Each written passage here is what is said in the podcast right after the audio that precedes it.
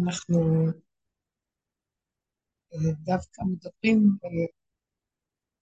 בחודש אלול, שאנחנו נמצאים בו בעצם, העבודה שאנחנו עושים בדרך הזאת, שימו לב, אנחנו כל הזמן חוזרים אה, להזכיר את העקרונות של הדרך. אני אעשה חזרה כללית קצת.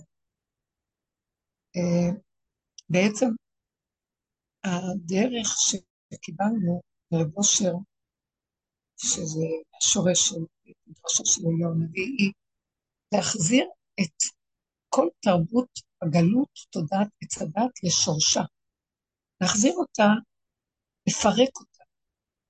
ועל מנת לאפשר את הגאולה האחרונה, שהיא גילוי השם בעולמו. זה מה שנקרא גלות, שאין לו גילוי בעולמו. יש לו גילוי בדעת, אנחנו יודעים עליו, אנחנו לומדים ומבינים, ו... אבל אנחנו, אין לנו אותו, אין לנו את התחושה והקרבה שלו, את הדבקות איתו. אז זה בחינה של כל הזמן מלחמה, אה, קודם כל צד אחד מתגעגע, מחפש אותו, והוא לא יודע מי הוא ואיך הוא ומה הוא, הוא מחפש אותו.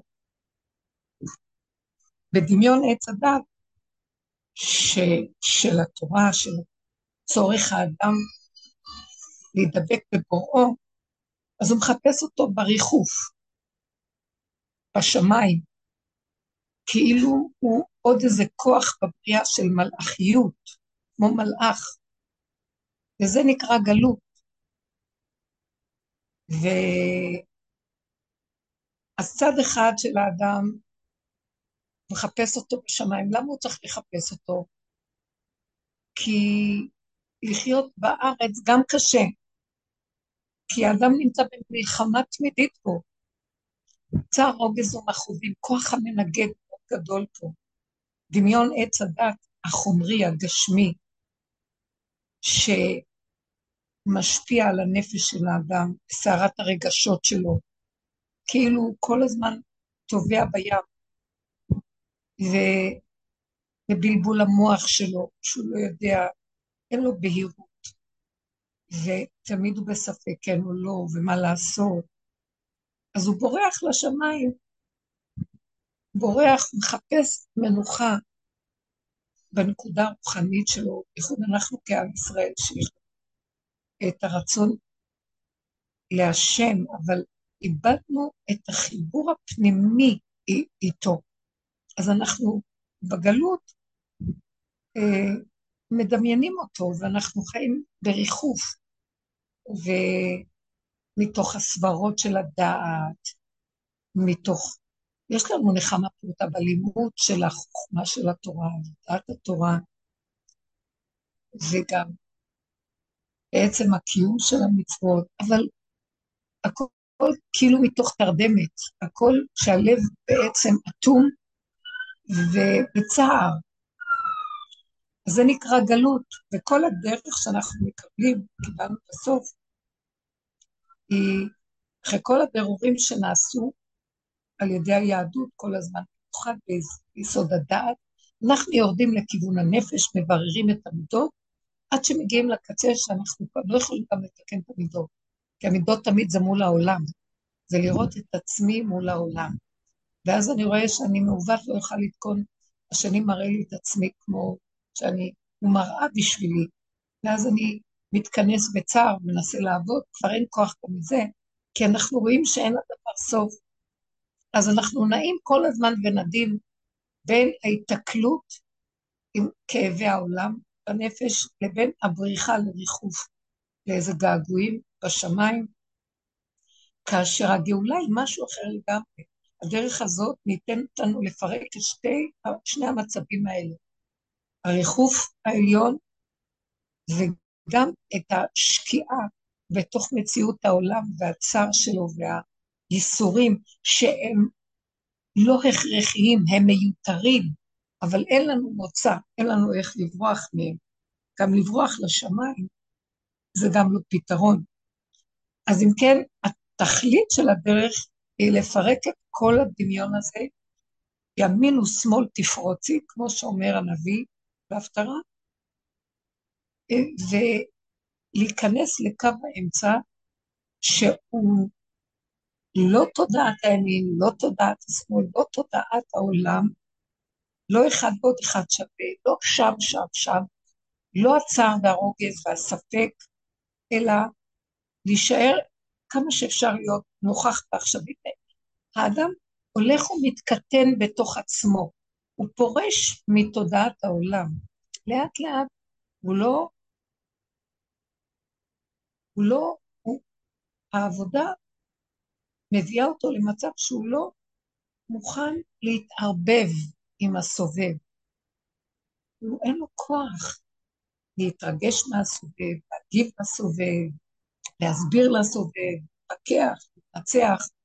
גם אם עצמו אין לו כוח כשהוא לבדו, זה לא משנה אם הסובב זה דמות בחוץ, או שהוא כשחוזר הביתה, הוא עם המוח של עצמו מתווכח עם עצמו.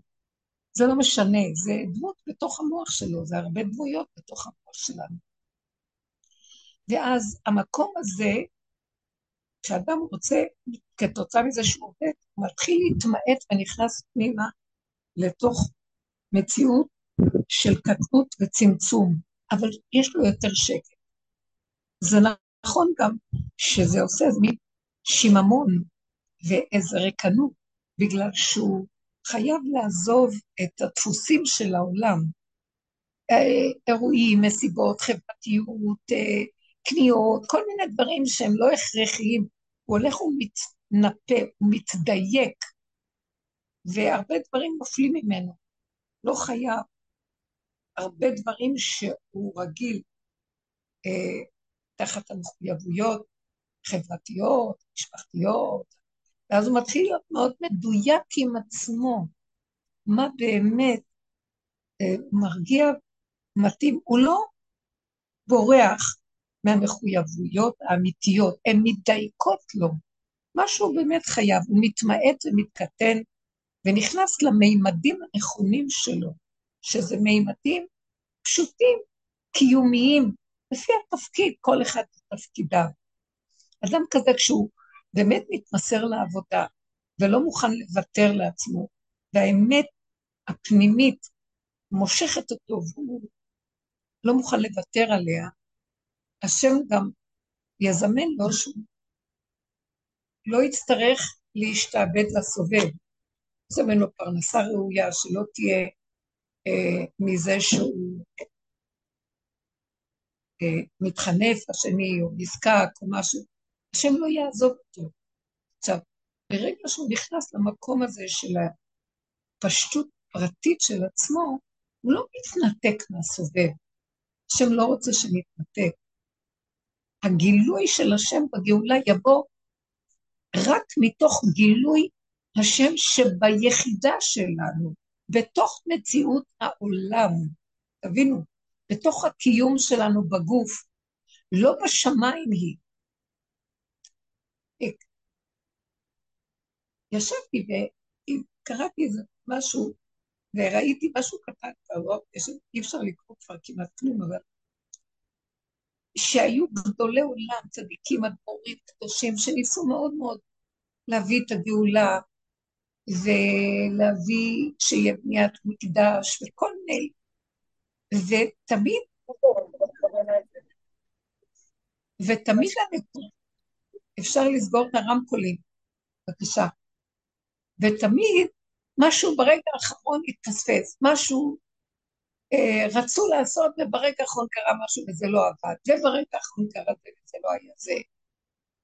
וכל מיני כאלה של הרגע האחרון. ואני סברתי ופתאום התבוננתי וראיתי, כי הם רצו להביא את הגאולה מהמקום של הזכר, של הדעת, של הקדושה בשמיים, של ההתבדלות, הצדקות והרוחניות. אז זה לא הלך שם. בסוף הגאולה תבוא ברמה של הפשטות הקיומית של האדם. אה, מנקודת היחידה בטבע הפשוט שלה. כשהטבע נקי מכל בלבולי עץ הדת. אבל הוא בטבע, הוא בקיום הפשוט, הוא לא מתנשא, הוא לא גבוה, הוא לא מובדל. בתוך עמי אנוכי יושבת, זה מתאים לנשים, זה מתאים לנוקבה, זה בתוך מקום של אה, הם תבנה את החלק הזה של הגאולה. כולם עשו כבר את כל העבודות, את כל החלקים, אבל את הגאולה זה, זה משהו שרק מהמקום הזה, זה הבחינה של בן דוד, זה המקום הזה של, אה, שאדם בתוך העולם, הוא לא בורח ממנו, אבל הוא גם לא מתערבב עם התרבות שלו, הוא לא עף לשמיים למדרגות ומתכנס עם עצמו, אלא הוא חי בתוך יחידתו, אבל בעולם, בלי חשיבות עצמית, בלי לחפש במדרגות. הוא מוכן לנגוע בגולם הפשוט שלו, שזה גם לאבד את הדעת שלו של העולם. אין לו סיפוקים, ריגושים, יש לו ריקנות מהעולם, גם, גם כל החוכמה של הדעת תורה, וכל, גם זה נופל לו. הוא נשאר ריק. יש תחושת שממה, אבל זה מכריח אותו להתכנס בדלת אמות של ההווה, של הנשימה שלו, והמציאות הפשוטה, הגולמית, הבעמית, בהמות הייתי עמך, כגמול עלי אמו, תינוק. מהמקום הזה הוא מתחבר ליחידה, מתוך היחידה הגאולה תגיע. צריך לתת להשם את נקודת היחידה. נקודת היחידה היא נקודה, היא המלכות של האצילות, מלכות אור אינסוף, היא מלכות של כלום. היא מלכות, אבל היא כלומית. זה מאוד קשה להיות שם. בייחוד לאדם שיש לו שימוש של דעת, אבל צריך לב חזק ואין לו גם ברירה. כי החיים זה ייסורי תופת בשבילו, והוא חייב להתבדל מהם, מהתרבות של עץ הדת. כשהוא נכנס למקום הזה, החלק האחרון בעבודה היותר כבר קרוב פנימה, זה שהוא חייב להבין שגם, שהוא עדיין בעולם כמובן, ויש כוח שמנגד אותו, שבא לקראתו, משהו שמרגיז אותו, או שסותר אותו. הוא חייב להבין לקראת הסוף, שבסוף של העבודה, זה לא האדם שמרגיז אותו סביבו, זה לא שום דבר שנוגד אותו, זה השם שולח לו את הניסיון האחרון, ניסיונות אחרונים, של לא להגיב לכוח ההתנגדות ולהיכנע. אנחנו לא נכנעים לאדם. זאת אומרת, אנחנו כאן ממליכים את כוח המנגד, ממליכים בו את השם. אנחנו לא אומרים, אתה הכוח המנגד, אתה סותר את האמת, אתה סותר את השם, אתה שקרן, אתה מרגיז, את הגנב, אלא אנחנו יודעים שהשם שלנו את השקרן, את הגנב, את הסותר. אנחנו נותנים כוח להשם, שעכשיו זה שלו, והוא יעשה את זה. מחיית העמלק שקראנו שבת, זה שלו. מלחמה להשם בעמלק. אבל אנחנו צריכים לתת לו את הנקודה הזאת של הכוח מנגד, ולא לתת לה ממשות עצמית. לא להיכנס במלחמה, בקיצור, עם כלום. אז הדרך הזאת מחזירה בעצם את הכל לשורשו. בסוף גם את הנחש, גם את כוח המנגד, גם את הסתירה, גם כל דבר שנראה לנו, אה, אה, הרגע הראשון אני רוצה להגיב, עכשיו זה ממש מוחשי. ותמיד עבדנו על זה, לא להגיב, היינו עובדים על עצמנו, אז היינו עובדים על עצמנו להיפרד מכוח המנגד. עכשיו אנחנו חייבים לתת אל ליבנו שכוח המנגד זה בורא עולם. זאת אומרת, הכניסה פנימה למדרגת היחידה יותר בפנים, מכריחה אותנו לראות שזה בורא עולם. זה לא הוא, אנחנו שם מותשים, עייפים, אנחנו לא רוצים גם להילחם על כלום, לא שווה לנו להגיב, לא שווה לנו להתרגש, להתרגז, לחפש צדק, יושר, אמת, לא שווה כלום. הכל זה אמת. כוח המנגד שמגיע, אבל הוא משקר, אבל זה בורא עולם מסתתר מאחוריו, בשנייה שהוא מפרק אותו. אני לא רוצה להתרגש יותר מכלום. לא שייך לי כאן כלום להילחם איתו. זו מלחמה של השם. זה, אנחנו מחזירים את כל עץ הדת לשורש שלו. השורש האחרון זה להעביר את זה להשם. עשינו הרבה מלחמות שאנחנו מכינו אותם עליהם. אנחנו מכינו, עשינו הרבה עבודות. עבדנו על עצמנו, התאפקנו, השני היה מציאות, הוא הרגיז אותנו, אבל לא, לא נתנו לו כוח, אנחנו התאפקנו, וראינו אותו בממשות, אבל לא נתנו לו כוח, לא התערבב, זה עבר. אבל עדיין השני היה לו מציאות. עכשיו אנחנו צריכים להביא את זה למקום שהשני לא שלנו, כלום לא שלנו. אני לא נכנסת אפילו לעבודה פרטית להתאפק.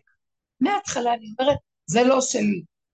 כל דבר שמנגד אותי זה סימן שהשם עומד שם ואומר לי, זה הניסיון שלך. תני לי את זה גם תיכני. את נכנעת לי, את נכנעת לי, לא לזה שהביא את הניסיון. האדם שדרכו זה עובר, או הסיבה, הסיטואציה, זה לא שייך לאף אחד כלום.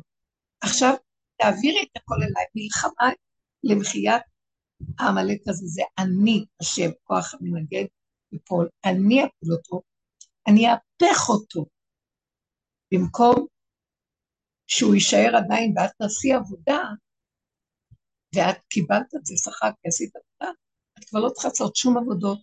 תני לי אותו, אני אהפך אותו, הוא לא שלך, העולם לא שלך בשום אופן, כלום שלידך לא שלך. כלום, כלום, גם לא בדעת שלך במחשבות והסיפורים שהמוח מספר, כלום שלך, היא שולחת הכל. לנגד אותך ואת צריכה להרפות ולעזור, זה שלך לא שלי. זה שלך לא שלי, אבא זה אתה, זה לא, זה לא שלי. כל הזמן להחזיר את זה למקום. חודש שלו זה חודש הסליחות. בחודש הזה אנחנו מחזירים גם את הסליחה לשורשה בתהליך האחרון. גם לבקש סליחה מהשם אני לא יכולה. כי אין לי יכולת לעשות כלום, זה שלך. אני, במקום הפנימי הזה, אדם אפילו לא שואף ללכת אה, נגד שום דבר שזה מביא את החטא, שאדם חוטא אז הוא עושה משהו נגד, אלא מעביר את זה הכל אליו. אין לי עניין, אין לי אינטרס לכלום, גם לא לעבודה, גם לא למדרגה, גם לא להביא גאולה. אין לי אינטרס לכלום, יש לי שקט. האינטרס לשמור על דלת אמות כמו תינוק שאין לו אידיאולוגיות, אין לו דעת, אין לו הבנות והשגות. הוא פשוט צריך את הצרכים שלו בדלת אמות שלו, שיהיה לו שלווה ומתיקות במה שהוא חי את הנשימה הרגע. זה מחזיר את כל השורש שלו מאליו. לא יעלה על הדעת שתינוק כזה או אדם כזה יצטרך להגיד סליחה על משהו. אז נשאר רק חודש הרחמים, הלא חודש אלול, חודש הרחמים, חודש הסליחות, חודש הרחמים. נשאר רק הרחמים של החודש הזה, בגילוי השם, ואז יש את ההתרפקות של אני לדודי ודודי, המתיקות של היחידה, והבקשה לשהות בצילה, ולא לחשוב ולא לדעת ולא להבין, ולא קושיות ולא שאלות, ולא להגיד, אני לא מבין, הייתי רוצה להבין. רגע, זה נכון או זה לא נכון? אני עובד נכון, אני לא עובד. אין עבודה ואני לא רוצה לדעת אם אני עובד נכון. אני לא רוצה לדעת. אני לא מבין, הרבה פעמים קופץ לי, אני לא מבינה, רגע, זה נכון? אה, מה שהדת כל הזמן רוצה סדר ולהיות בטוחה, שום דבר לא ברור שם, זה חשוב. אין, אין ידיעה, אין בהירות, אין אה, ביטחון שזה נכון, לא. אז במקום הזה, האדם מתבקש לא לדעת, לא לרצות לסדר, לקבל את הכל איכשהו ככה. אין לי, אין היגיון שם. אין, אני לא יודעת. אולי זה לא נכון מה שאת חושבת. לא יודעת. אז זה ככה וזהו. אני הולכת ככה, כמו שאומרים. התאבדתי על זה. כאשר עבדתי, עבדתי על החיים, על אין לי באמת מה להפסיד. והנקודה האחרונה, ששם יש שלווה, כמו תינוק שאין לו מוח. ואז הוא חי את הרגע. גם אם יש לו רשימו של איזה סימן שאלה, אה, הצורך של הצמצום של הרגע מחזיר אותו, רגע, צריך שיהיה לי מתוק ונכון וטעים, וכאן ועכשיו והרגע. לא מעניין אותי כלום, אני לא רוצה יותר להרים את המוח גבוה ורחוק אפשרי. אפילו אם יש איזה רגע שאתה נצרך להחליט או לחשוב, זה רק לרגע, אסור לו להתרחב, אסור לו להרים את הראש, להשקיף גבוה, תודעת הגלות היא השקפה, וכל השקפה לרעה בתורה. אה, זה לא טוב להשקיף, כי אדם הוא מדומיין שהוא יכול להכיל את הגובה של המחשבה, כאשר הוא מתרחק והולך מהיחידה, אז הוא נופל, הקליפות טורפות במוח, בלבולים וספקות. וכאשר הוא נשאר ביחידה שלו צמוד, ויש מצב שהוא צריך כן להכניס במוח אה, איזה תוכנית, מה לעשות, אז זה רק רגע, קטן, והקל בצד גדל, קטן כזה, הוא עושה תוכנית קטנה וחוזר מיד ליחידה. גם התוכנית שהוא יוצא רגע להשקיף ולראות את המצב, היא לא צריכה להיות רחוקה גדולה, קטנה, ולא אה, לא להתרחב ולהלאות את המוח. קטן, פשוט. אפילו חלקי, את הרגע, אחר כך עוד רגע. לא חייב תוכניות ולשבת שעות עליהן. זה מרחק את המוח מהיחידה. אנחנו צריכים להישאר בגבוליות של המידתיות, ומשם הגאולה לאט לאט תתגלה ותבוא. הכלי הזה של היחידה הוא נצרך לגילוי האור החדש, שזה גילוי פשוט קודם כל.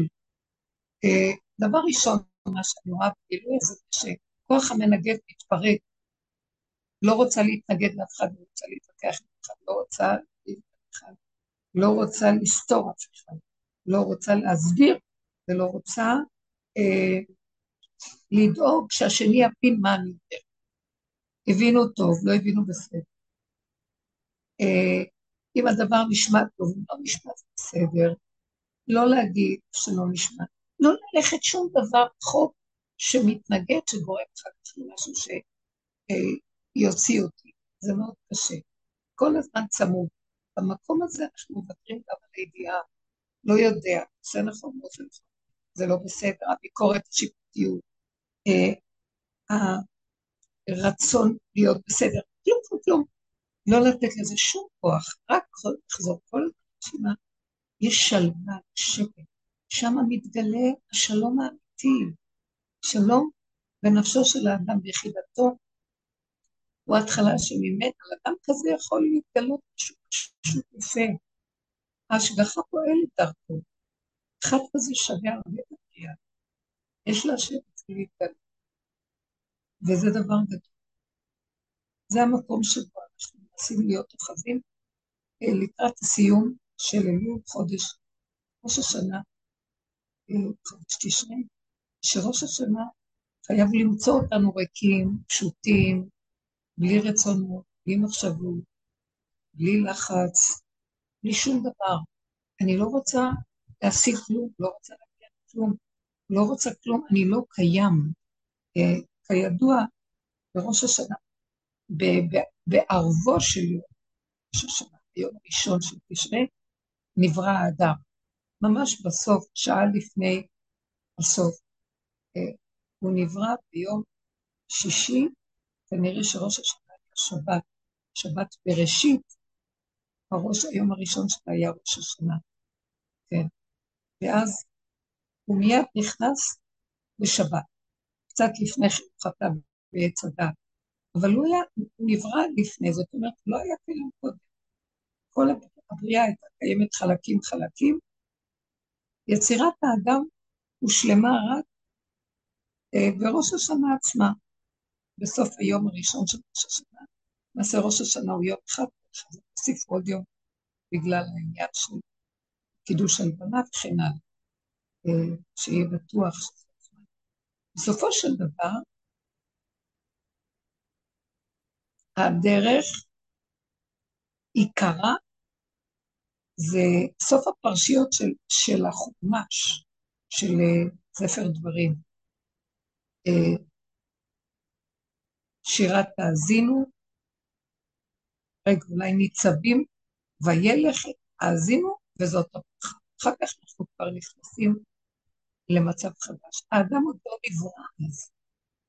בשירת, תסתכלו, בניצבים וילך זו פרשת תשובה, כי המצווה שהשם אה, מצווה אתכם לא בשמיים היא כוונה למצוות התשובה, רוב מפרשים פרשת מצוות התשובה, לא בשמיים היא, לא מעבר לים, לא בארץ רחוקה, לפיך ובלבבך לעשותו. ושבת עד השם אלוקיך, תשובה, זה הדרך שיום נותן לנו דרך שאנחנו עובדים בה עושר. זה הדרך שאנחנו מביאים אותה ליסוד של ביטול תודעת עץ הדעת, פירוק השקר והכזב של דמיון העולם, שבירת הלוחות וההתרבות של כל רשות הרבים, שהתורה הלכה והתרבתה עלינו. הרבה, הרבה דינים. קשה עלינו, זה מקטרג עלינו, אי אפשר לאדם שלא לחטוא פה. ואז תשובה חוזרת, ואז סליחה חוזרת, ואז יום הכיפורים ועוד פעם ועוד פעם. והגאולה רוצה לסיים את זה. היא רוצה לסיים את כל המהלך הזה של שבירת לוחות, ולהביא את האדם, אה, להוציא אותו מחטא עץ הדת, מרשות הרבים, מהתיקון של הדעת, מתיקון המידות, ולהביא אותו ליחידת הגולמיות הפשוטה שמשם השכינה תקום, והיא תתגלה דרכנו. היא מתגלה דרכנו, והיא פועלת עבורנו. היא, היא אם כל חי, היא כל יסוד הבריאה. ומשם אנחנו מקימים אותה, אז זאת הגאולה, כי כל הגלות היא לא, לה תקומה, היא יושבת שם בתוכנו, והיא מכוסה באדמת בשרי, היא לא, היא לא גלויה בכלל. מרגע שאדם חטא, השכינה בגלות. מנסים להקים אותה, ועוד פעם חוזרת, עוד פעם. הגאולה הכללית, התיקון הכללי, גאולה כללית היא להקים אותה, ומתוכה השם מתגלה בתוכנו. כי השם ברא את העולם, והוא נמצא בבריאה שהוא ברא רגע, רגע, כל הזמן, וצופה ויודע נסתרו. והוא חי בתוכנו. אנחנו אומרים, הכל צפוי ברשות נתונה. נכון שהשם ברא את הכל מתחילה, שהוא יודע מראש מה יהיה עם האדם בסופו. אז הוא גם ידע אם יחטא או ייפול, או הכל, הכל מתחילה ועד הסוף. אז מה התכלית? למה הוא ברא אותו שיחטא וייפול עד הסוף? לא, אלא הוא ברא את העיקרון הראשוני, שהכל הוא צופה ויודע. ברא את העקרונות ואת האפשרויות שאנחנו נתנהל איתם, ונפרה ונרבה. ומנקודת העיקרון יצאו תולדות. עכשיו, כשנכנסנו לרובד עץ הדת, שזה תודעת העולם, האדם כאן מגשים את האפשרויות של הריבוי, הוא מגשים את הפוטנציאל של הרוע. השם לא ברא רע, הוא ברא פוטנציאל כדי שאדם יראה שהוא לא רוצה להיכנס ולהגשים את הרוע. הוא לא ייתן לכוח המנגד להתגשם. אז הנחש לא יגשים, יתגשם בתוכו, לא ישלוט בו, כי הוא לא נותן לו כוח. אבל אנחנו בתרבות עץ הדת נפלנו, ואנחנו כל הזמן מגשימים את הפוטנציאל, את האפשרות, את ה... בכוח של הדבר, שנהיה בפועל. ואז אנחנו כמו איזה כדור שלג מלא מכות, מלא כאבים, מלא טעויות, שלא יכולים לצאת מזה. אז התורה מצווה אותנו, גם התורה נפלה לתוך זה, ומתגלגלת איתנו בשבירת לוחות. ואז אנחנו עושים דבר ומפחדים שלא ניפול, ואז אנחנו כוח המנגד חזק עלינו, מפתה אותנו, מקטרג עלינו, ומסית ומדיח אותנו, נופלים וקמים, מבקשים סליחה, ועוד פעם, וחוזר חלילה, חוזרים להתגלגל. ואז אנחנו אומרים, אבל השם לא ברא את המצב של החטא, הוא ברא את האפשרות ולא רצה שניפול בהגשמה שלו. אבל מאחר ונפלנו, ואנחנו נמצאים עד למטה, הדרך שאנחנו עובדים היא להחזיר את כל מה שהוא רצה מאיתנו. תעשו תשובה, תחזרו, אבל אחת ולתמיד נמצאת רק לידי זה שאנחנו ניכנס לעומק, לעומק, לעומק של הבשר ודם, לא לרחף בשמיים, ולעבור את הגיהנום הזה של החושך, של סגירת המוח, סגירת הרגשים המון, גולמיות, ריקנות, אה, שאפשר, קשה מאוד, אבל הנשימה מאוד עוזרת, והחוויה של היחידה. ואנחנו עובדים עם כוח אלוקי בתוכנו, וזה עוזר לנו. השכינה רואה שאנחנו משתדלים להשתלשל ולהגיע, אין לנו ברירה. מי שואל אותנו בכלל? זה השתלשלות שמחייבת אותנו. אנחנו יורדים לכיוון הזה, מתוך המקום הזה, כאן כוח השכינה שהוא בעצם, משם הוא יפרק את כל הרוגז הזה של העולם, וכל הדין והקטרוג, ויחזיר אותנו להיות חלקו ונחלתו. הוא לא ייתן יותר את הדמיון, הוא ימחוק את הכוח המקטרג הזה, שמושך אותנו להגשים ולהרחיב את כדור השלג, זה המחלה. התאים שמתרחבים כל הזמן ומתפשטים. אז על ידי זה שאנחנו נותנים את המקום לעומק וגם את המכה האחרונה של לסבול את הסבל שההוא שעומד מולנו ולא לתת לו ממשות ולא לתת שום כוח לכלום, כי אנחנו לא יכולים, גם לא, הוא לא מאפשר לנו להגיב, יותר טוב, אנחנו חלשים מכדי להגיב. אין לנו גם חשק להגיב, אבל זה מרגיז, אבל בכל זאת, גם את זה אנחנו יכולים לא. עד שכוח המנגד הופך להיות של השם, לא שלנו, ושם השכינה קמה ומסדרת את המציאות פה. וההגשמה הנוראית הזאת נגמרת. הגוף שלנו בעבודה הופך להיות נפש שהוא כבר לא גוף. אין לנו חשק לעולם כמו פעם. אז אנחנו גם לא רצים להגשמה של זה. לאט לאט הגוף הופך להיות נפש. השכינה קמה דרך הנפש הזאת, והיא לוקחת את האחריות, ואז אנחנו יכולים להבין שהשם נמצא איתנו, מה זאת אומרת? שהוא יודע וצופה שהרשות נתונה, הכל צפוי. אז עכשיו גם הרשות נלקחה מאיתנו והכל צפוי, השם צופה ויודע הכל, מההתחלה ועד הסוף. מההתחלה שהוא יצר את העיקרון, ועד סוף השתלשלות עד שהגענו לתהומות של הכדור שלג הזה שאנחנו לא יודעים איך לצאת ממנו, רק צועקים וצועקים, הצילו. והוא שומע את הזעקה, ורואה את העניות והגלות, הוא בתוכנו נמצא, אני שאלתי את עצמי, איך יכול להיות שהוא ברא את העיקרון, והוא יודע עד הסוף איפה האדם יעשה כל דבר, מאיפה הוא יודע את זה? זה בפשטות, כי הוא נמצא בתוך הדבר עצמו. הוא נמצא גם בהתפתחות של ההשתלשלות, של ההתגלגלות של כדור השלג הזה, השוכן איתם בתוך תמותם.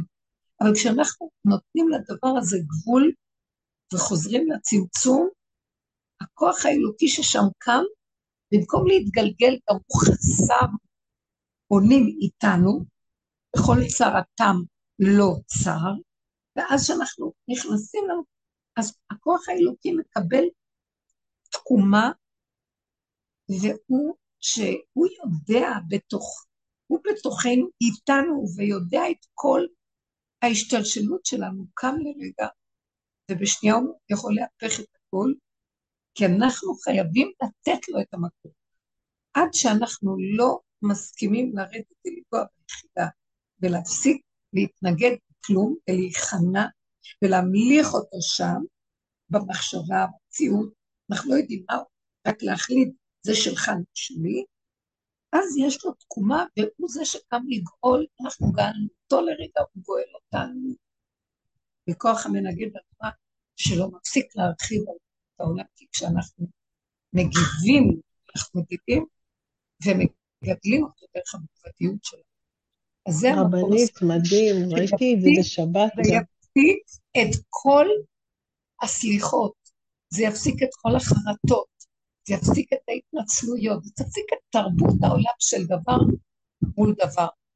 זה יפסיק את כל המעגל הנורא הזה שאנחנו מותשים ולא רוצים אותו.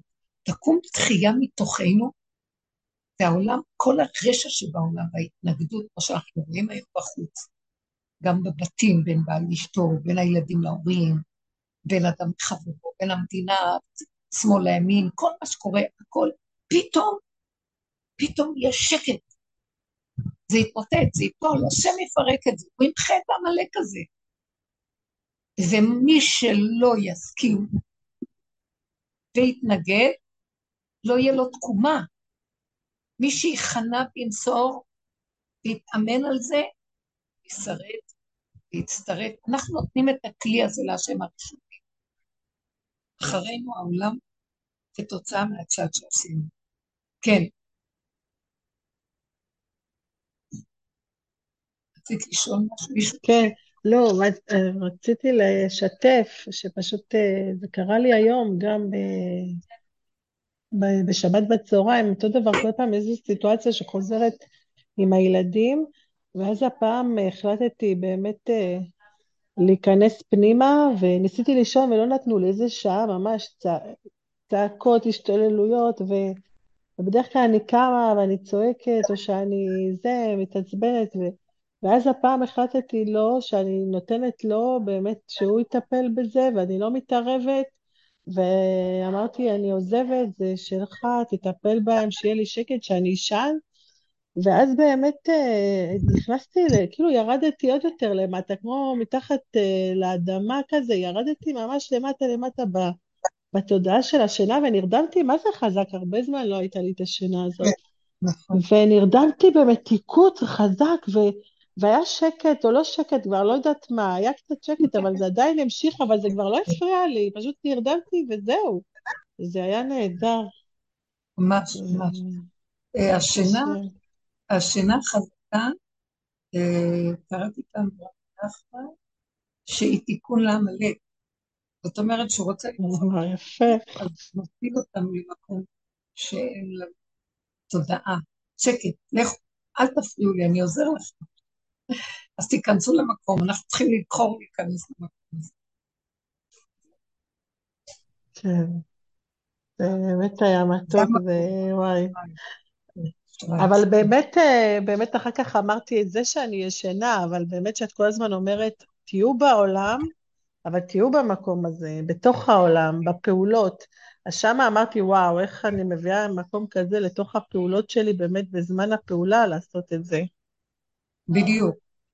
זה לא משנה, פעם זה יהיה פעולה להיכנס, להכניס את המוח לשקט של שנה, ופעם זה יהיה בתוך מצב שאין לי מיטה ואני יכול להיכנס בריכוז פנימה, בתוך הכלים, בתוך זה מישהו מרגיז אותי ברחוב, באנשים, וכל הזמן זה הרגע הזה שאני תופס אותו, לא להתרחב בנתינת כוח לזולת סביבתי כשזה מנגד אותי. גם, גם אם הדבר הולך לי ויש לי רגיעות איתם, אני משתדלת מאוד מאוד להקטין את התחושה של הרווחה, וואו, איזה חיבור, איזה, איזה נחמדות, איזה שקט, הכל קצר, ויש שם שלווה. זה לא מנתק אותי מהאנשים, זה מנתק אותי מהתרבות של הקטטה וכוח המנגד שרוצה לריב ולגרום אה, לסילוק שכינה למקום הזה שאני אצא מהיחידה ואתפשט לתודעת עץ הדעת של גירוי תגובה. זה מקום מאוד חשוב, שנתאמן בסוף. עכשיו, תמיד דיברנו עליו, שימו לב, אנחנו מדברים על אותם עקרונות כל המעגלים של הדרך, זה מעגל, זה כמו אה, לולייניות, אבל כשמדרגות לולייניות שיורדות למטה, אז אותו עיקרון חוזר שוב ושוב.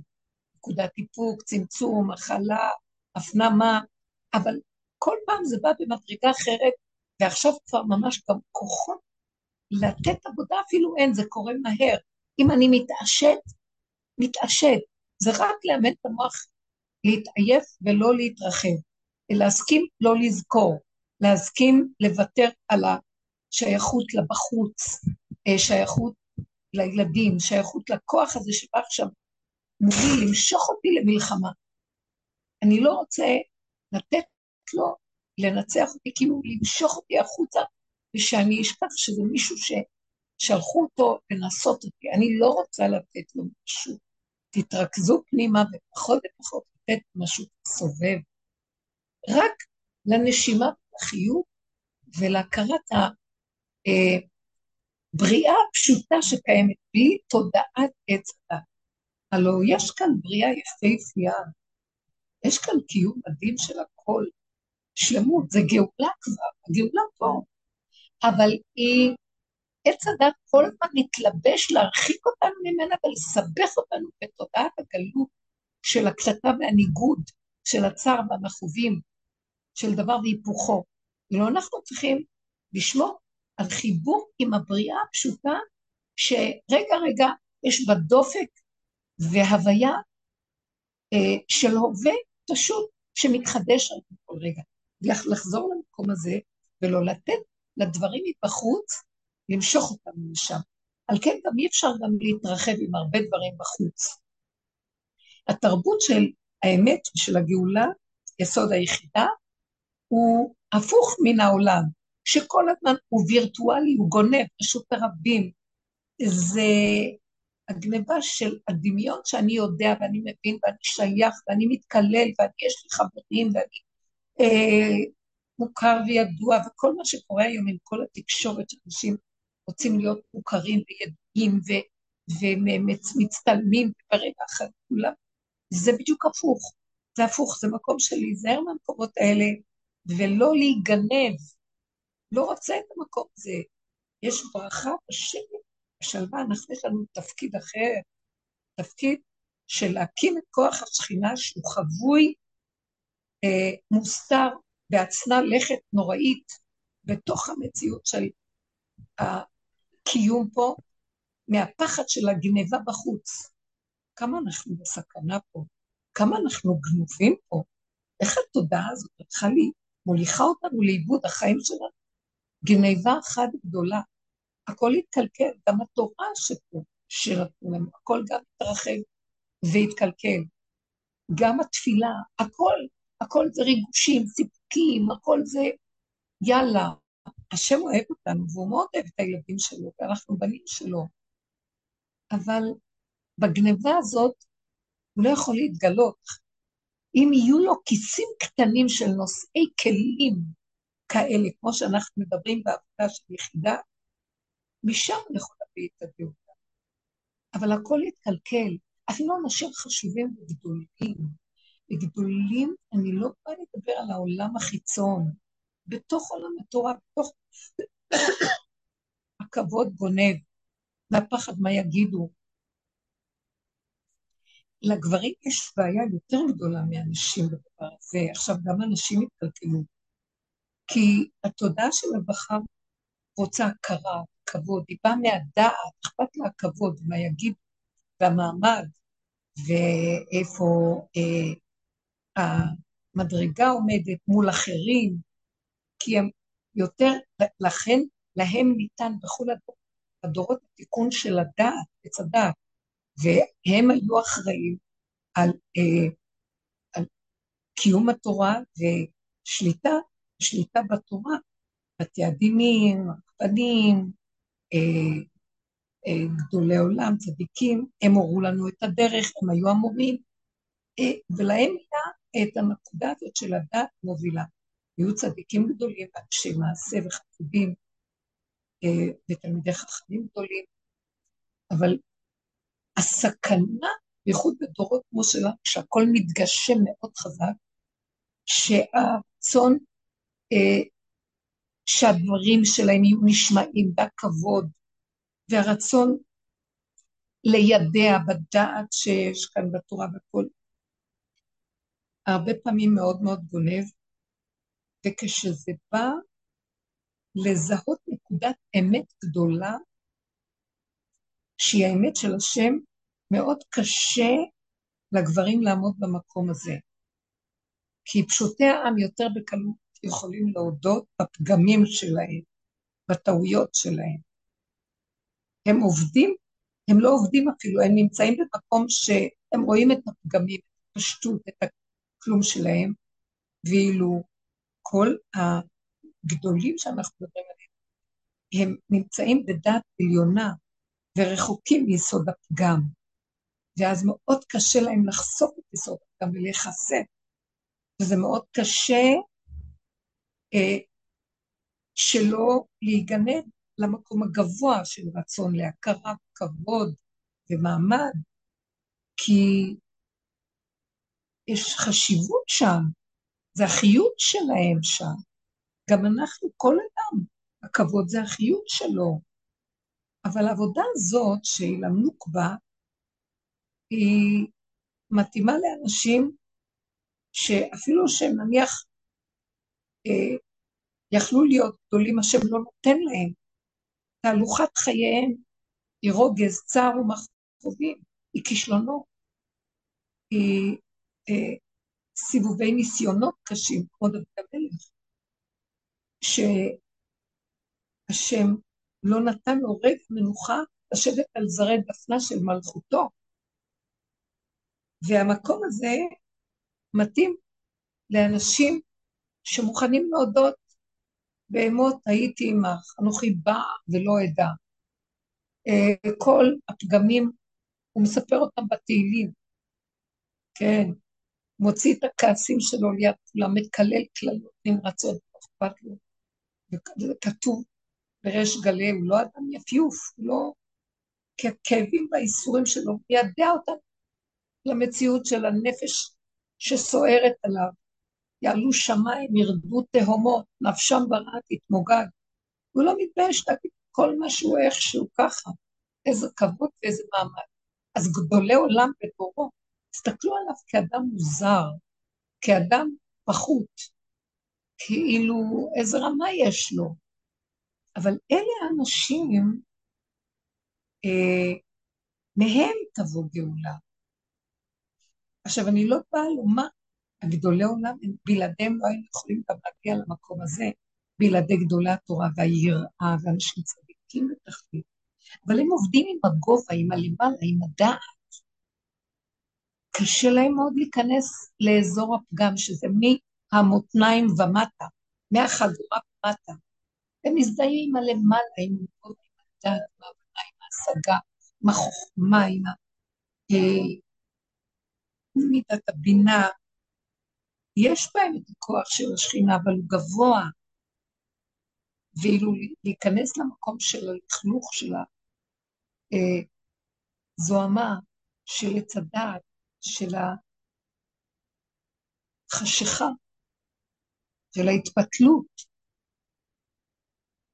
עם הנחש שבתוך האדם, בחוץ ובתוך, זה מאוד קשה.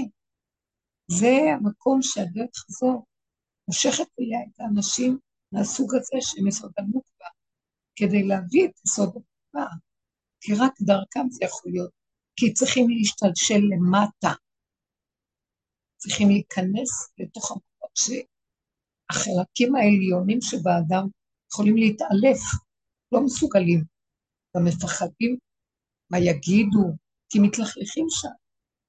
אם כן, זה המקום של הסוף שייך לנשים, לגאולה. כמו בתמר ויהודה, ש, שהיא לא, היא עושה מעשה והתורה כותבת עליה. ותמר הייתה צדיקה, ובת בת, בת של נשים גדולים, נכדתו של שם, כהן לכל עליון, בת כהנים גדולים. והיא מופיעה ברמה של מתחפשת לאישה מופקרת. וזה כתוב במפורש בתורה, ועושה מעשה שהוא נראה כאילו עבירה, שאומנם התורה אז לא ניתנה, אבל בכל, גם, גם בני נוח, לאחר מכן הצטוו על גילוי עריות, והיא עוברת על איסור גילוי עריות. אז המקום הזה בעצם, איך, שימו לב, היא עובדת לכאלה מקומות יהודה איש מכובד, תמר ויהודה, הסיפור הזה בפרשת אה, מקץ, או סוף וישב, סליחה. תמר ויהודה, יהודה הוא מכובד, הוא ראש הסנדקים, הוא ראש הצדיקים שם. אמנם כתוב, וירד יהודה מאחיו, אחרי מכירת יוסף, אבל בכל אופן, הוא ליבם של האחים, מלך שלהם. אז uh, כתוב שם, שכשהוא לא מצא את האישה הזאת, הוא נתן לה את הטבעת שלו, החותם שלו והפתילים, כי לא היה לו לתת לה משהו במקום, הוא אמר, אני אביא לך ואז תחזירי לי. היא אמרה לי, שתביא לי אני אחזיר לך, אז תיתן לי ערבון, אה, ערבון. אז הוא נותן לה את המטה ואת הפתילים שלו, חותם. ואז כשהוא בא לתת לה, לחפש אותה, או שלח מישהו שיחפש אותה, והיא לא הייתה במקום בכלל, לא הייתה כזה, כזאת אישה. היא התחפשה. אז הוא אומר, מה הוא יכול לעשות? זה השליח חוזר אליו, שלא נהיה לבוז, רק שלא ידעו. רק שלא ידעו מה אנחנו יכולים לעשות עכשיו, רק בוא נתפלל שלא ידעו, ושהיא לא תגלה שזה שלי, והיא תפרסם אותי. ואילו תמר, כאן בריש גלי, מתפרסמת, מתפרסמת שהיא עשתה כזה מעשה, ואז כולם יודעים, ואז דנים ב, בבית הדין לסיפור שלה, ואז הוא פוסק לה שיוציאו אותה שתישרף, בגלל שהיא בת כהן גדול, כתוב, בת כהן גדול, בת כהן כי תחל לזנות, את אביה היא מחללת, באש תישרף. אז הוא אמר, זה הדין שלה, צריכה להישרף באש. על עצמו הוא כיסה, עד שהיא לא שלחה לו את השליחים שמראים לו של מי הפתילים, והיא עשתה את זה בעצמה, ללכת כדי לא לבייש אותו. היא שולחת לו, לפי המפרשים במדרש, שני שליחים, אחד שלא ידע על השני, אחד שאומר לו, הקרנה למי הפתילים. שימו לב, היא שולחת עם איש אחד כדי לא לבייש אותו כי הוא מכובד. היא לא אכפת לה שהיא תתפרסם ויחשבו אותה לדיראון עולם. כתובה בתורה בצורה לא יפה. אז היא שולחת איש אחד, ראשון, יחד עם הפתילים ועם החותם ועם המטה, ואומרת לו, לך ליהודה ותשאל אותו, תכיר, האם זה שלך? כאילו היא מצאה איזה אבדה. ולשני שולחת איש אחר, שבא אחרי שהאיש הזה מחזיר ואומר לו,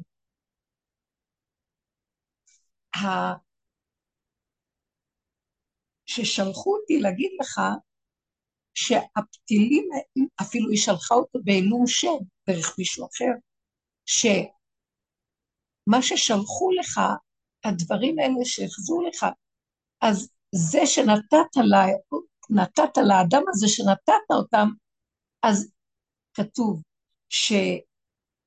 איך הוא אומר את זה? לא אנוכי הר.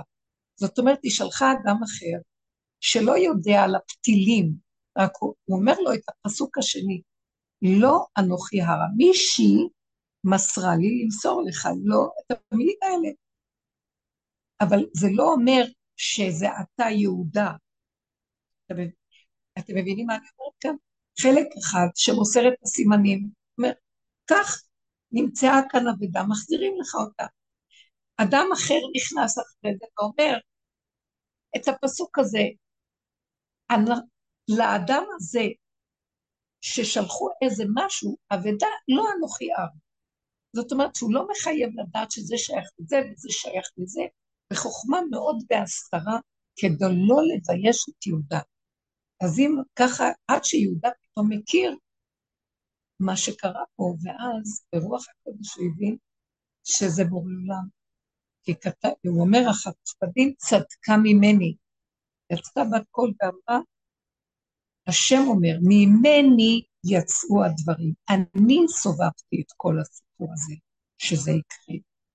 היא ירדה לרמה של הפגם, אני גרמתי לה שתרד שדרך זה אני אתגלה בעולמי, ואז דרך זה התגלה משיח, כן? תמר ויהודה הולידו את פרץ, זרח, כן? שהם יסוד המלכות. פרץ ממנו יצא יסוד מלכות בית ועד, אה, בין עד דוד, ישי ועד עובד, ישי ודוד. כל ההשתלשלות של זה אחר כך פירוט המואב. אז זה הסיפור. תראו את המציאות הזאת שיהודה, קשה לו לגלות את המציאות שלו, רק אחר כך הוא מודה. ואילו היא פגומה, אומרת, אבל היא גם יודעת בתוכה שגם הפגמים שהיא מגלה פה, זה השם יתברך מכריח אותה לגלות. זה בעצם בהשתלשלות של עלילת הדברים, כך הוא חפץ, כי רק ככה נוכל להקים את השכינה שנמצאת עד הסוף למטה בפגם, שמשם תבוא הגאולה. אם נסכים ולא נשבר. היא עברה תהליך לא פשוט, היא לא נשברה. לא היה אכפת לה שאם הוא לא יסכים, היא תישרף. אבל השם מציל אותה. ולכן אלה שנכנסים בדרך ומשתלשלים עד הסוף, זה לא מקום נעים. זה יש ביזיונות, יש חרטות, יש בושות, לא נעים. אנחנו מאבדים את החשיבות, את השם, את הכבוד ואת הכל, מסכימים למטה. בסוף מי מכיר אותנו בכלל? אנחנו ממש כמו, רב אושר היה אומר, כמו פחות מכלב מת. הוא הסכים למקום של אפס עצור ועזוב. הפך מהחשיבות והגדות והמזרח והידענות והכותרות וכל הפרסום, זה משהו אחר, אחר לגמרי. אז אלה שיביאו אותי, וגם אלה שיורדים למקומות האלה, שלא יישברו, כי זה דווקא שהשם מבקש בעלילת הדברים שישתלשלו שם. ודווקא זה אנשים שלא מבינים איך יכול להיות שעשיתי כזה דבר, אבל זה בדווקא שהשם סובב שכך זה יקרה. כי הוא רוצה אותנו במקום הזה, ועל כן אסור לנו להישבר, ורק להסכים ולקבל. הוא מחריב עלינו לפעמים את המציאות. אבל מתוך החורבן הזה הוא מביא גאולה, הוא לא שובר את המציאות, רק הוא מחריב את דמיון התודעה של הגאווה והישות, והוא מביא אותנו לאפסיות והסכמת נחדלות, ובסוף כמו תינוק, מה אכפת לנו? אם רגע נפתח את המוח על הנחדלות שלי, ומה נהיה ממני, מה שפעם, אני אמות. אז אני חייבת לשכוח את זה ונהיה כמו תינוק שמח, קטן וטוב מהרגע, מה אכפת לי? הוא מכריח אותנו על ידי זה לסגור חזק חזק מוח עץ הדעת, ולא להתיישב על זרי דפנת דמיוניים של מעמד וכבוד וגבות וחשיבות ומדרגה. אין שום מדרגות פה, כל כך כלום. לא להישבר, לא להישבר, זה בדווקא שעלילת הדברים רוצה את האנשים, סוג האנשים שאנחנו, להוריד אותנו, כל החבורות שיורדות בכיוונים האלה. חבר'ה, זה הדבר שהוא רוצה מאיתנו כדי לאפשר גילוי על ידי זה של אותה שכינה, ניצוץ אלוקי קדוש ששוכן שם, שחייבים להקים אותו. דרך זה כל הגאולה תתגלה. לא כמו שאמרתי לכם, שהיו צדיקים עליונים שניסו כל הזמן להביא את הגאולה. בכאלה עבודות השם קדושות וצומות ועליות לשמיים וייחודים בכוונות ומה לא, ודרכם הוא לא מביא את זה. הוא לא מסכים שאפילו להוריד את ה... יכלו להוריד את המקדש מהשמיים בנוי. הוא לא מסכים. בסוף זה יהיה בצורה הכי פשוטה בטבע, דרך דבר הכי מבוזה ועלוב. אי אפשר להבין את הדבר הזה. אבל תדעו לכם, זה רק בתנאי שאנשים עושים את העבודה הנכונה ולא נשברים. אני רוצה להגיד לגל החברה היקרה שלנו, לכמה חברות, שכולנו כאן עוברים מצבים מאוד לא פשוטים. לא להישבר, לא להתבלבל, לא להיכנס למסכנות ורחמנות עצמית, זה שקר, זה השטן של עץ הדעת. גם לא להיכנס בוויכוחים ומריבות, להדמים את הנפש ולחפש איזה נקודת מעמד לקיום של הרגע, שיהיה לי מתוק ונעים וטעים, כמו תינוק. הוא רגע צועק, אחרי רגע הוא מחפש איפה אני יכול לקבל יניקה, איפה אני יכול לקבל שינקו לי ושיהיה לי נעים לי ולא יהיה רטוב, ואיפה אני יכול לישון ולהתרפק כגמול עלינו. רגע קטן, זה מה שנשאר, רגעים קטנים ומתוקים, ולא להתלונן, כי יכולים כל רגע להרים את הראש. אני מרגישה אה, כל כך הרבה ניסיונות מסביב, של למשל ניצול. אה, אה, כאילו אני, למה אין לי את העזרה? למה אין לי, למה? ואני סוגרת, סוגרת חזק, סוגרת, ואבוי לי, אני אלך למקום הזה. תסגרי את המוח, תעשי פעולה קטנה, ועוד פעולה קטנה, ועוד פעולה קטנה, ועוד פעולה קטנה, ועוד פעולה קטנה. ולהגיד תודה שאני נושמת ויכולה לפעול, ולא לעשות חשבונות, ולא לראות דמויות, ולא להגיד, אז בגלל זה אני לא אעשה מה נפרד. לא, כלום. תעשי. כי ככה, כי לא יש לך שום ברירה. אוי לי אם אני לבדי, אוי לי אם אני איתם, אוי לי ואוי לי, ואין לי מה לעשות.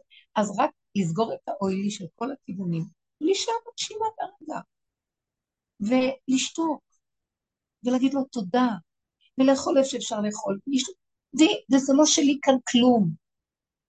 הוא נותן את החיבה, הוא נותן, הוא נותן להם להרגיש את זה לבד, זה רק הוא בידיו הכל. עכשיו אנחנו רק מרגישים הוא ייתן לנו הוא ייתן לנו מה שצריך ברגע. אנחנו לא נעשה את המלחמה וניקח את זה. ולא נתלונן, כי זה עכשיו השלב האחרון, שנותן לכוח מנגד יניקה דרך זה, ועוד פעם הוא מתקשר אליהם, קרבו, גלגל חוזר. לא, דרך ההכנעה וההסכמה וההתמעטות. אני לא נכנע לשקרנים ולאלה שגונבים אותי ולאלה שמנצלים אותי, או כל אחד אחר לא משנה, מדברת בשם הכלל. אני פשוט נכנעת, קודם כל, א', כי אוי ואבוי אם אני אתרחב, אני אמות, אין לי כוח להילחם, והמוח יגמור עליי. מפה לעצבות ודיכאון. ב', כי ככה אני יכולה להתמעט ולתת להשם מקום להתגלות, וזה שלו ולא שלי, הוא יטפל בכל סיפור. אני נבחנת כאן תחת אה, רדאר שהשם בודק איפה האמונה שלך. את רוצה אותי? אני יסוד האמונה עכשיו מתגלה. זה לא יסוד הדעת, נגמרת הדעת, אין דעת. זה לא הגיוני, זה לא, אה, אין סדר פה. זה לא מתקבל על הדעת, זה לא אה, הגון, זה לא וזה לא וזה. אבל אני אומרת, אבל בכל אופן, ככה זה, אז זהו זה וזהו זה, ככה זה וזהו זה, רק רגע. אז אם זה ככה, אז ככה. אז אם זה ככה, זה ככה. אם זה ככה, זה ככה. אני לא רוצה לדעת למה וכמה ואיך זה לחקור. ככה וזהו, וככה וזהו, וככה וזהו. קטן, צמוד, יסוד האמונה. זה הכל למצוא בסיבות, ככה הוא רוצה, יש כאן איזה תהליך, מזה הכל ייבנה, אותי לדעת. זאת האמונה שאני חייבת לתת, שזה לא סתם, זה לא סתם. אה, יש כאן משהו, זה משמח אותנו, יש כאן משהו שנבנה דרך זה. אה, נבנה כאן כלי, יש מעמד לחיות האלוקית להתגלות. אני רוצה להאמין בזה ואין משהו אחר, זה משמח אותי. מה אכפת לי? בוא נגיד שאפילו אני מראה את זה, מה אכפת לי כרגע זה וקרוב לוודאי שאנחנו רואים תוצאות, שהנפש תהיה צמיחה, ודרכנו מסביבנו אני רואה תוצאות, ממש. אנשים נכנעים פתאום, יש פתאום איזה כבוד, פתאום רגע של כבוד שלא הבנתי איך יכול להיות, ורגע של זה, ורגע של כאן, והוא מחבר פתאום, נותן הרבה משהו שהיה נראה בדיוק הפוך, שיכול היה אה, להיות הפוך מזה, ואני רואה שזה הוא. אז זה כן עובד, בוא ניתן לו את הרגע. בוא ניתן לו את הרגע. זה עבודה של לקראת ישראל. ובדיוק מה שההפטרה אומרת, שהשם הוא זה שמנחם לנו כל נבואות ההפטרה שהן כך יפות, אה, זה מאוד יפה. אנחנו כמו איזה רני עקרה, אנחנו כמו עקרות, עובדים, עובדים, עובדים, מה התכלס של כל העבודה הזאת? מה התכלס, כמו שגל אמר? מה התכלס? זה מרגיז. אבל הוא אומר, תשמחי, הכרה לא ידעה. פצחי רינה וצהלי, אני ירחיב את מקום, אני אתגלה, אני אסדר את הכל בדיוק הפוך ממה שאת חושבת. ימין ושמאל, שמאל תפרוצי. אל תלכי עם תודעת עץ הדת, ימין ושמאל, אלא תעמדי בקו האמצע ותכני את ראשך אליי. אני איתך פה בקטנה. אני קטן כאן, את קטנה. את, אחר כך אני אריד לך. את ממליכה אותי, מגדילה אותי, אני אגדיל אותך. ואז לא תזכרי את החרפה של כל האלמנות הזאת, על בושת עלומייך, את יושבת לבד, ואת בחשיכה הזאת, אל תדאגי, אני אתגלה עלייך ברגע קטון עזבתי אותך כאילו, וברחמים גדולים אקבצך, בשצף קצף הסתרתי פנייך, ובחסד עליון ריחמתיך, אמר פועל השם, אל תדאגי, אני נשבעתי שהמבול שאת עברת הוא יבוא מי נוח והמבול. אני לא אקצוף לך, והחסדים שלי יתגלו עלייך, וברית שלומי תתגלה עלייך, ואני השם ארחם אותך. זה מאוד יפה, הנחמה הזאת שאומר, אל תדאגי, נכון שדבר, דברים קשים. כלל ישראל, כל הגלויות, כל הצורה שאנחנו חיים, השכינה היקרה קדושה, שעם ישראל מונה לשכינה. גם החכמים הגדולים, ותלמידי החכמים הולכים מכוח השכינה, אבל הם כאילו עם הזכר העליון של השנאה. כאילו אנחנו לקראת הסוף נותנים את החלק הראשון של הנוקבה, שממנו תבוא הגאולה בזכות נשים צדקניות נגדו ועתידים להיגאל. אז תיכנסו בתוך הנקודה הפנימית, יש שם רגיעות, יש שלווה, יש מתיקות, שם אנחנו רואים יותר סיבות, מוח מפסיק לקשקש אותנו, מוח העולם, לא מאמינים לו כמו שפעם, כבר כמו איזה חיה נוהמת. החלק האחרון זה גם לתת כוח מנגד, כל מה שסביבנו, כוח וממשות, ולהתכווץ פנימה. זה התהליך של הסוף. אין מה לעשות. אין מה לעשות.